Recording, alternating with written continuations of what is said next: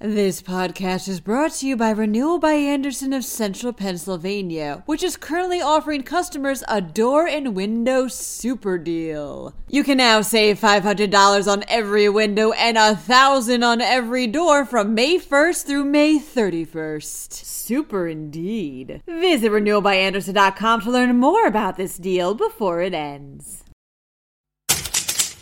A proposal could make a four day work week in Pennsylvania a reality. Meanwhile, the state's number of motorcyclists is going down.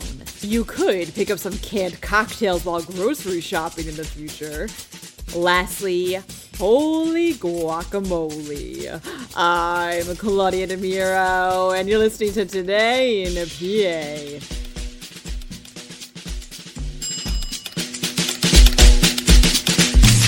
A proposal wants to implement a four day work week in Pennsylvania, reports the Center Square. The three sponsors behind the bill, Representatives Dave Madsen, Chris Pielli, and Joshua Siegel, believe that this model could not only help employees' well being without negatively impacting business, but also boost retention and inspire recruitment.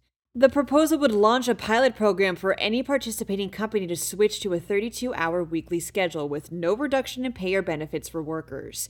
In turn, any qualifying company, meaning those who transition a minimum of 30 and a maximum of 50 employees to the schedule for at least a year, would get tax credits. Further information regarding this proposal remains pending. The number of motorcyclists in Pennsylvania has been and still is in decline, reports Pittsburgh's Action News 4. According to data from PennDOT, there were 60,000 fewer bike riders in 2022 than there were in 2015. One motorcyclist told the news station that this decline may be because riding a motorcycle may not be, quote, a young man's game as much as it used to be. Others point to the cost of getting and maintaining bikes as a potential reason. However, Jeremy Klein, parts manager of Snow's Honda of Pittsburgh, believes there's still hope for a renaissance of motorcycles in Pennsylvania with electric bikes. One day, someday, you could have the option of picking up some canned cocktails at the grocery store, states Philly Voice, or a convenience store, or a beer distributor, or even at your local watering hole. A measure introduced by Senator Mike Regan earlier in the year would expand the sale of ready to go cocktails to these spots, all as a means to bring more of them into the state and, as a result, get some more revenue. The bill passed through a Senate committee recently and is now waiting for a full vote. Holy guacamole! exclaims Penn Live. A truck crashed on I 81 North on Friday, leaving the road strewn with dozens of avocados. The accident occurred after the tractor trailer failed to make a curve, ending up with one part of it hanging over a bridge parapet.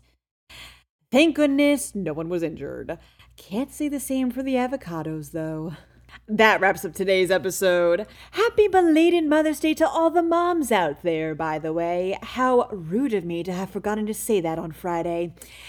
For even more news, check out pennlive.com. Also, please remember to rate this podcast and to leave it an honest review should you feel so inclined. Thanks in advance, and as always, thanks for listening.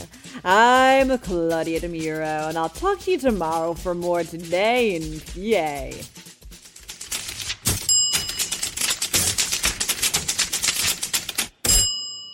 This podcast is brought to you by Renewal by Andersen of Central Pennsylvania, which is currently offering customers a door and window super deal. You can now save $500 on every window and 1,000 on every door from May 1st through May 31st. Super indeed. Visit renewalbyandersen.com to learn more about this deal before it ends.